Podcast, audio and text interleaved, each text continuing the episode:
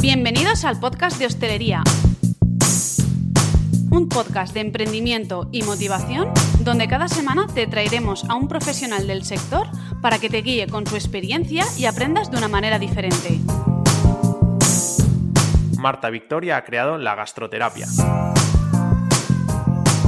Un podcast repleto de píldoras de conocimiento que seguro te harán crecer en tu negocio. Este podcast va dirigido a todos los curiosos, inconformistas y emprendedores con afán de superación. Estás en la terapia de la hostelería. Un podcast donde prevalecerá el factor humano y te sentirás identificado con las experiencias de otros. Bienvenidos a la gastroterapia. Una manera diferente de aprender.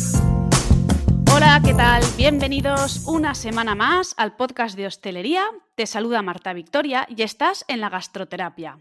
Empezamos marzo con un invitado que ya lo tuvimos en el programa y que viene a darnos en esta ocasión el jugo que se le puede sacar a un mercado tradicional. En este caso vamos a hablar del mercado central de Valencia, pero que es aplicable a cualquier mercado tradicional de la ciudad donde os encontréis.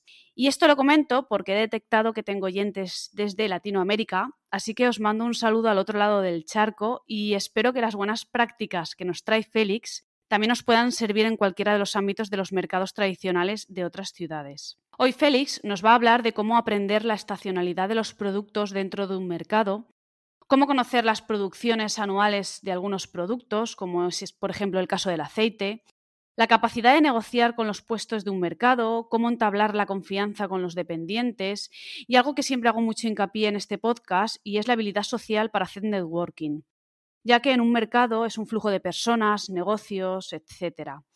También Félix utiliza el mercado como foco de creatividad para aplicarlo a sus platos y nos explicará cómo lo hace. Voy a dar paso a Félix y hoy no os voy a hablar de Oelum 12, que es mi patrocinador, espero que me perdone, porque me gustaría hacer hincapié y dar apoyo a una iniciativa que ha creado un despacho de arquitectura, interiorismo y diseño, que entre otras cosas me, me ha resultado interesante que una empresa sin ser nada relacionado con este sector haya tomado las riendas para apoyar a la hostelería local de un pueblo, en este caso es el pueblo en el que vivo, que es Follos, y voy a hablaros de qué se trata por si algún oyente también lo quiere llevar a la práctica en cualquiera de las región o, la localidad donde se encuentre. Y es que el despacho de arquitectura Javier Chulbi ha creado un movimiento entre los negocios de hostelería participantes, que en este caso son Jadelu Restaurant, Bar Norte, El Timón, El Musical, El Jardín de la Albereda y el Salón de Té Rey en Jaume. En la iniciativa Empezó el 29 de enero y acaba este viernes 5 de marzo. Se realiza un sorteo y es que trata de recoger una tarjeta de cada local, ya sea en tu almuerzo, comida, merienda o cena los fines de semana para llevar y publicar la comida en redes sociales, etiquetando a los participantes y a los colaboradores de esta iniciativa. Una vez acaba este plazo, entras en el sorteo que se realiza el mismo 5 de marzo y que este sorteo incluye cuatro cenas para dos personas, un juego de té y tres botes de infusiones, un lote de seis botellas de vino de gran calidad y cuatro vales de 50 euros para consumir en cualquiera de los locales del reto. Como colaboradores a la iniciativa se han unido la inmobiliaria Palanca Fontestad, Policlínica La Estación, Centro Educativo Infantil Somni, Óptica Gloria Gavilá y For No, Emilio Marco Ferrer. For No eh, está escrito en valenciano para los oyentes que no, que no sean de Valencia. For No significa horno nuevo. Y bueno, no me gusta hacer publicidad dentro del podcast porque al final no es el fin ni el foco de este proyecto, pero sí que nombrar la iniciativa que ha tenido en este caso el despacho de arquitectura, me parece de una buena práctica aportarla y en este caso, si alguien la quisiese compartir dentro de la localidad donde se encuentra, me parece una buena manera de, de poder apoyar al sector. Así que os mando un saludo a todos los que me estáis escuchando y si queréis llevarla a la práctica, esta iniciativa la estamos haciendo en Follos. Y bien, no me enrollo más, voy a dar paso a Félix, espero que os guste la entrevista. Como siempre os digo, si tenéis cualquier duda o algo que comentar, nos lo podéis dejar a pie del podcast, tanto en iVoox como en Apple Podcast. Y no tengo nada más que añadir, espero que os guste la entrevista.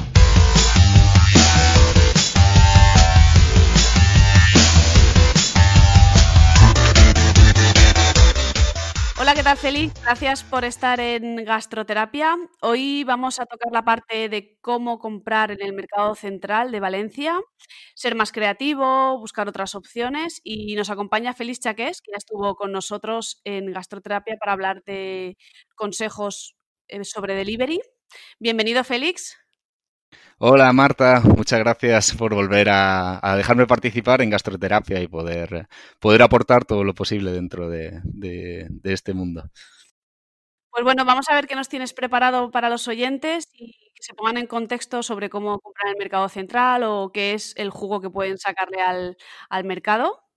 Sí, mira, hoy hemos, hoy hemos venido a hablar un poco lo que sería eh, cómo ser creativo a través del mercado central, sacarle, sacarle el máximo jugo a, este epicentro gastronómico, ¿no? Este, este epicentro gastronómico que tenemos en Valencia y que podemos aprovechar de muchísimas formas. Ya no solo comprando en el día a día, como, como hace mucha gente que está relativamente próxima al mercado y tiene esa suerte de poder usarlo como tal, sino también como usarlo como una herramienta, una herramienta creativa para, para poder avanzar en, el día a día de, sus cartas, de sus cocinas, de sus platos. Usarlo de manera de que te aporte ideas a la hora de pasar de, visitarlo, pasear por los puestos que hay en el mercado. Sí, exactamente. Y, ver todos los puntos que podemos evolucionar, ¿no? Todas nuestras, todas nuestras, todo el, potencial que podemos sacar eh, visitando regularmente el mercado central. Entonces ese, ese, es un poco el objetivo. En, eh, sí, tenemos, tengo pensado y tenemos pensado en eh, presentar como dos o tres podcasts sobre el mercado central, pero me hacía especial ilusión eh, incidir en, en, en, por qué, por qué ir al mercado central antes de empezar a explicar los puestos, antes de empezar a explicar cuáles son los puntos de referencia o los, o los sitios más importantes donde podéis comprar, explicar, dar un poco los motivos por los que, por los que debéis ir al mercado central o al menos conocerlo y saber que está allí. Eh, no importa si el restaurante es un restaurante creativo, no importa si es un tenéis un restaurante del menú del día o eso, o queréis simplemente potenciar el fuera de carta. Eh, o sea, realmente no hay, no hay excusa para ser, para ser creativo, ¿no? Está claro que los restaurantes creativos tienen mucha más necesidad de ir día a día al mercado para, para potenciar todo eso, pero realmente se puede ser creativo de muchísimas formas. O sea, realmente la creatividad al final es, pensar nuevas formas de, o tanto organizar el restaurante o, de hacer platos o, y cualquier persona dentro del restaurante puede participar participar en ello. Yo si queréis os, os cuento un poquito, he tenido todo tipo de experiencias ¿no? en eh, diferentes restaurantes, he trabajado en restaurantes creativos, he trabajado en restaurantes donde los proveedores eh, eran de manera tradicional, ¿no? Que tú llamabas, te iban trayendo las verduras, te traían traían todos los, los elementos. Eh, incluso trabajo en restaurantes que tenías que ir a, la granja a recoger la leche, ¿no? Eh, he trabajado con restaurantes que los recolectores te lo traían al restaurante, como puede ser, yo qué sé, Ricard Camarena o algunos, algunos restaurantes que tienen esa suerte. Pero la verdad es que todo cambió un poco cuando conocí ese, el, el, mercado central, ¿no? El, el, epicentro ese donde podías ir y, y, realmente todas las mañanas poder comprar todos los productos que, que, necesitaras y, tener esa inspiración del día a día de, ver todos los productos y de ir evolucionando todo eso un poquito. Vale, Félix, ponnos un poco en contexto a los oyentes sobre el mercado central, los puestos y la capacidad que, que, tiene, dónde está ubicado, para quien nos esté escuchando y no lo sepa, horarios también. Sí, mira, el mercado central está para la gente que no, que no lo conozca, la gran mayoría imagino que lo conozcan, pero bueno, para la gente que no, que no sepa dónde está exactamente, está entre, vamos a decir, entre el barrio del Carmen, el centro de Valencia, y no está tan lejos de todo lo que sería el barrio de Ruzafa. Lo digo porque hay muchos, conozco muchos restauradores que incluso del mismo barrio de Ruzafa son capaces de ir a, hasta el mercado central a conocerlo. El, el mercado central tiene 300 puestos aproximadamente tiene unos 7.000 metros cuadrados, o sea, la superficie es enorme. Y claro, dentro de esos 300 puestos te podrás imaginar la, cantidad de, variedad de producto que hay, porque dentro de 300 puestos, claro, imagina cuántos puestos puede haber de carne, cuántos puestos puede haber de verdura o de pescados. Entonces, es, impresionante la, variedad y la, y la variedad, o sea, y la capacidad que tiene, ¿no? De, de dar todos esos productos al mismo tiempo que puede ser una, si no lo conoces bien, porque esto es como todo, hay que, hay que conocerlo, puede ser una desventaja, ¿no? Porque puedes llegar a perderte entre todos esos mares de productos. Entonces, más adelante prepararemos otro podcast en el cual ya centralizaremos un poquito más cuáles son los puestos que recomendamos o cuáles o por cuáles puestos deberíais empezar y luego ya ir ampliando según vuestras necesidades o demás. Eh, la situación de, sí, la situación del barrio del Carmen es si, conocéis un poco los restaurantes de Valencia, se ha dado mucho la, casualidad, que no lo es, que la gran mayoría de restaurantes creativos se han ido formando alrededor del mercado central, o al menos no muy lejos del mercado central. Esto es porque esta variedad de productos, esta variedad de puestos, te permite una creatividad mucho mayor, ¿no? El, hecho, y el hecho de estar cerca te permite incluso ir el día a día eh, en, los restaurantes antes de empezar a trabajar, poder ir y elegir tú y poder ver los productos en el día a día. Es un poco, y encima en ese barrio, ¿no? El barrio del Carmen, ¿no? Que es un poco bohemio, un poco, un poco de los artistas, ¿no? Podríamos decir. Y eh, entonces, en ese contexto se, se, se, produce este tipo de, este tipo de restaurantes. Eh, la apertura es desde las siete y media de la mañana, ¿vale? Y estaría abierto hasta las 3 de la tarde. Por desgracia no está abierto por la tarde, ¿no? Porque yo creo que a más de un hostelero y a más de un usuario le gustaría, le gustaría que estuviera abierto por la tarde. Pero bueno, imagino que es por necesidades de logística. los, los proveedores se tienen que levantar muy pronto para empezar a arrancar ya a las siete y media. Y lo bueno de eso, de las siete y media, es que no, no hay excusa, ¿no? De, de poder ir allí a comprar antes de, ir al restaurante. Eh, lo abren relativamente pronto y entonces puedes crear ese sistema de trabajo en el que poder ir eh, por la mañana. Y claro, mucha gente ahora me estará diciendo, ya feliz, pero yo en mi restaurante yo no puedo ir todas las mañanas al mercado central. Entonces, está claro que, que no todos los restaurantes pueden hacer eso, pero el restaurante que quiera utilizarlo como inspiración, como, como, como aprendizaje también incluso, conocimiento de producto. Exactamente, conocimiento de compra, cómo aprender a comprar y demás. Eh, no puedo, yo creo que no puede justificar que no puede ir al menos una vez a la semana, ¿no? O no puede. Félix, una vez estés allí, ¿puedes negociar eh, los precios con los, con los proveedores? Sí, eh, bueno, más que negociar, eh, porque normalmente ellos, eh, ellos siempre van muy, muy ajustados, ¿no? Es la realidad. Ellos, conforme te van vendiendo, tienen los precios, los ajustan todo lo que pueden. Pero claro, lógicamente, cuando tú le estás comprando en el día a día y estás en el día a día, al final acaba haciéndote precios, precios de, de, restaurante, ¿no? Ellos entienden también que conforme vas abriendo volumen, no es una negociación al, tal cual, pero sí que existe ese, ese juego, ¿no? De, vale, pues eh, ayer igual te lo tenía un poquito más caro, venga, hoy voy a hacer el esfuerzo, te lo voy a bajar un poquito de precio y puedes ir jugando con, ese tema. Con los márgenes, con, los, con los rangos de precio. Sí, sí, por supuesto. Y de hecho, eh, eh, es eso, el, el, hecho, tú cuando tienes cinco o seis o siete puestos de verdura, aparte de la variedad es mucho más grande, los precios también pueden llegar a variar un poco, ¿no? Y dependiendo qué tipo de producto, pues puedes ajustarlo un poquito más o puedes ajustarlo un poquito menos. Mm, eh, en el tema, por ejemplo, un tema interesante del mercado central es el, el tema de las estacionalidades, ¿no? Los cocineros más o menos van aprendiendo las estacionalidades, los productos, las estaciones conforme van llegando. Pero lo muy interesante del mercado central es que tú eres casi el primero que te enteras de cuándo las estaciones están cambiando, porque los productos empiezan a desaparecer, los ves, empiezas a ver nuevos productos que no estabas viendo hasta ahora y entonces ya te va como marcando, ¿no? Las primeras frutas y verduras que llegan están, eh, están anunciándote que, esa estación va a venir. Entonces yo creo que es empieza la temporada de esa fruta y de esa verdura. Exactamente. Y luego hay otros, otros productos muy interesantes, por ejemplo, en el tema del vino, en el tema de los aceites, que tú también los, los conoces muy bien, que ya no es solo la, la estacionalidad, sino la, la producciones, las producciones anuales.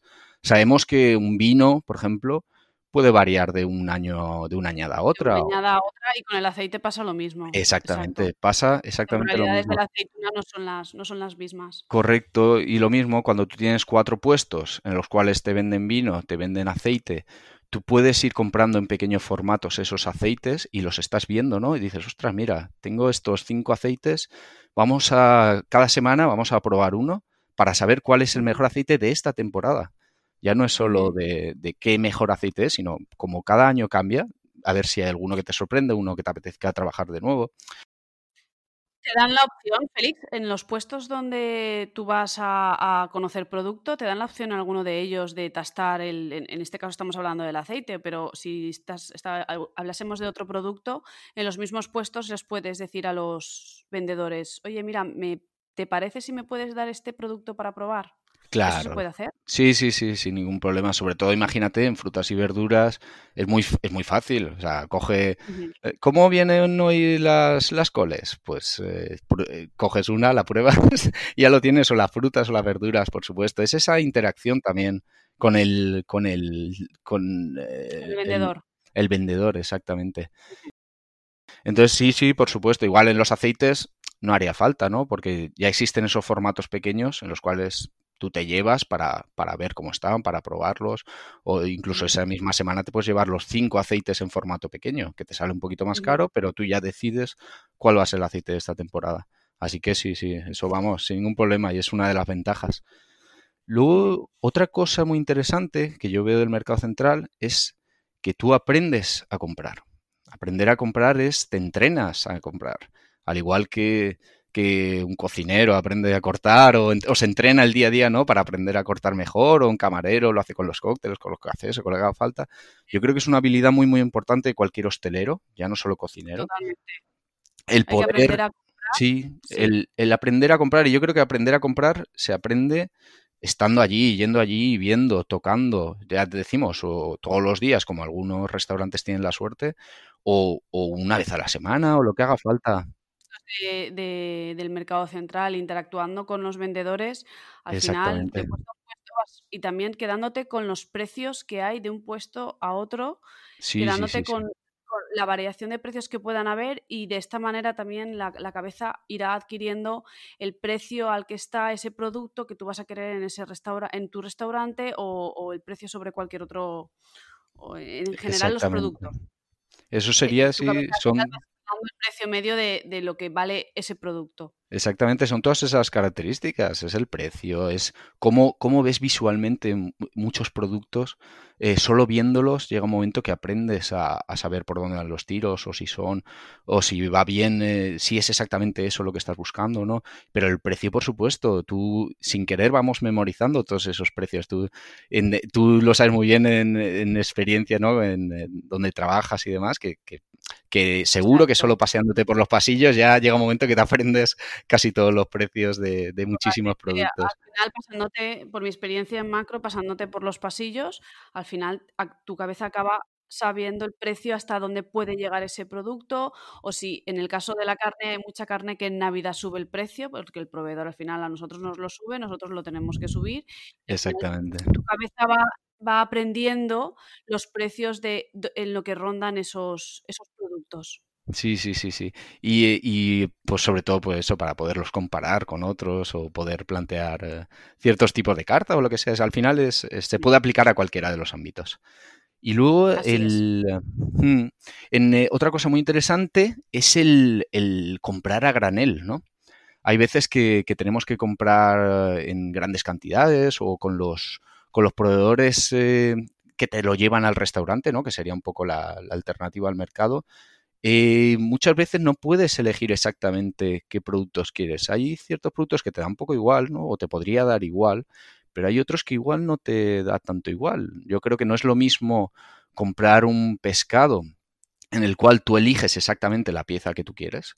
O imagínate, tienes que comprar 20 sardinas, poder elegir las sardinas uno a uno. Esa es una de las ventajas que te da el mercado. Y, y, y prácticamente estás eligiendo exactamente el producto que quieres hacer. Claro, todo esto viene con, una, con el aprendizaje que estábamos hablando antes, ¿no? El, eh, primero tienes que aprender a comprar.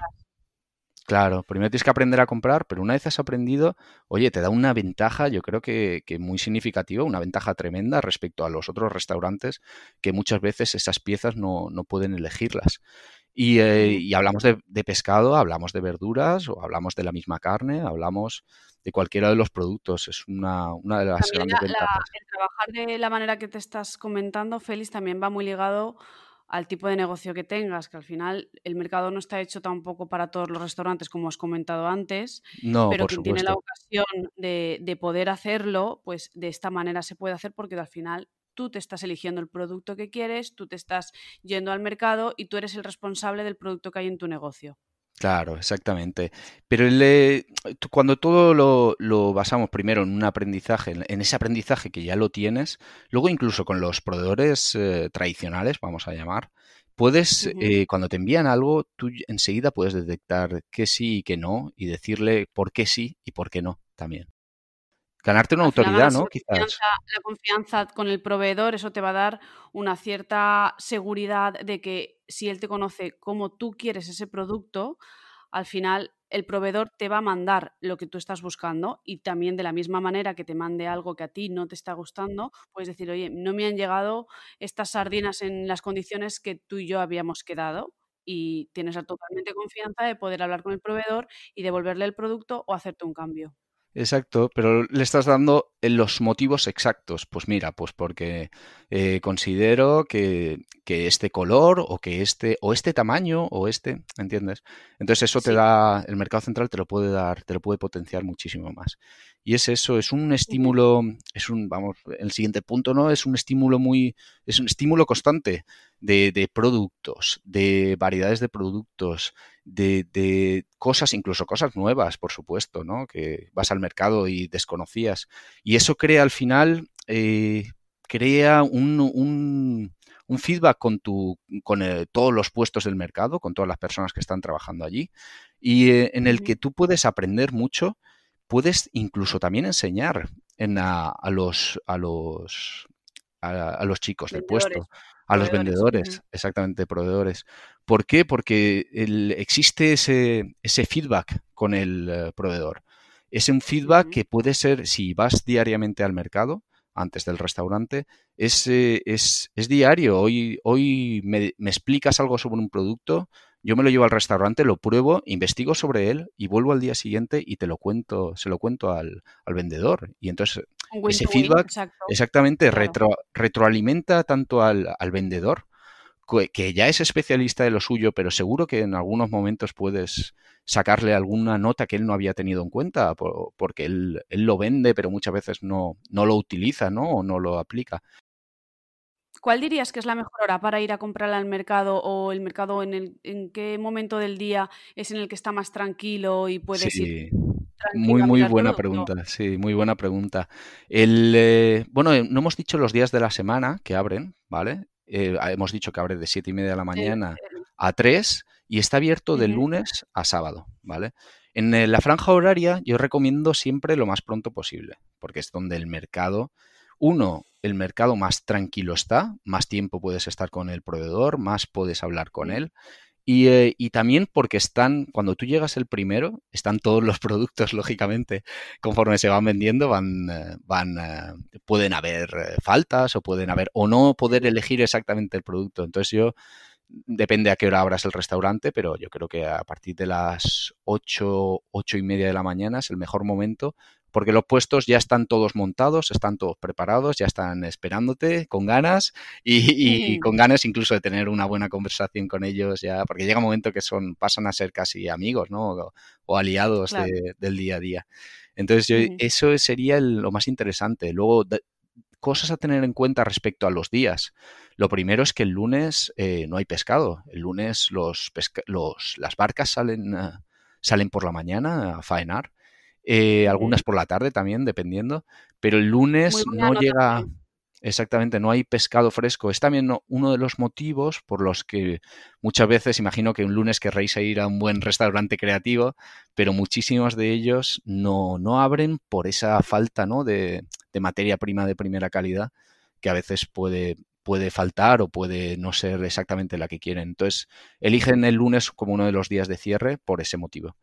Y luego el martes ya empieza a ser un buen día, ¿vale? Para empezar a, empezar a ver buenos productos, pero el buen día de la semana yo creo que es eh, miércoles, jueves, viernes. Son los mejores días donde ya está el mercado en, eh, con todos los productos en, su perfecto estado. Exactamente, lo digo por si las personas que quieran ir una vez a la semana, yo creo que ese sería uno de los mejores días en los que podría ir. Y sobre todo, evitar el sábado. El sábado en el mercado se monta la vorágine, se juntan todos, tantos clientes habituales como como proveedores, como...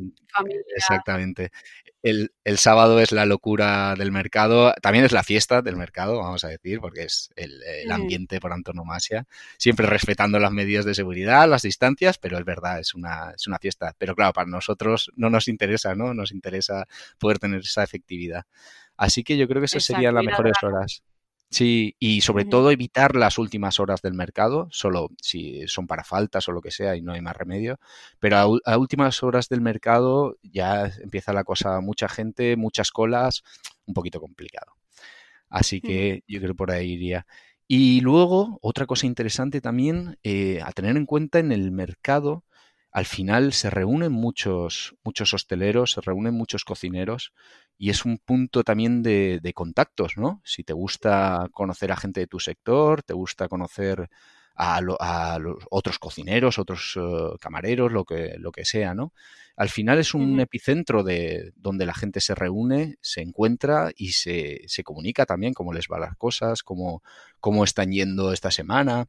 Entonces ese también es un punto interesante, ¿no? Si, si quieres conocer a más gente de tu sector, eh, creo que es algo... Siempre, yo siempre en, los podcasts eh, intento hablar de la, de la capacidad de, de, hacer networking dentro de la hostelería. Me parece un punto muy, muy importante a tener en cuenta.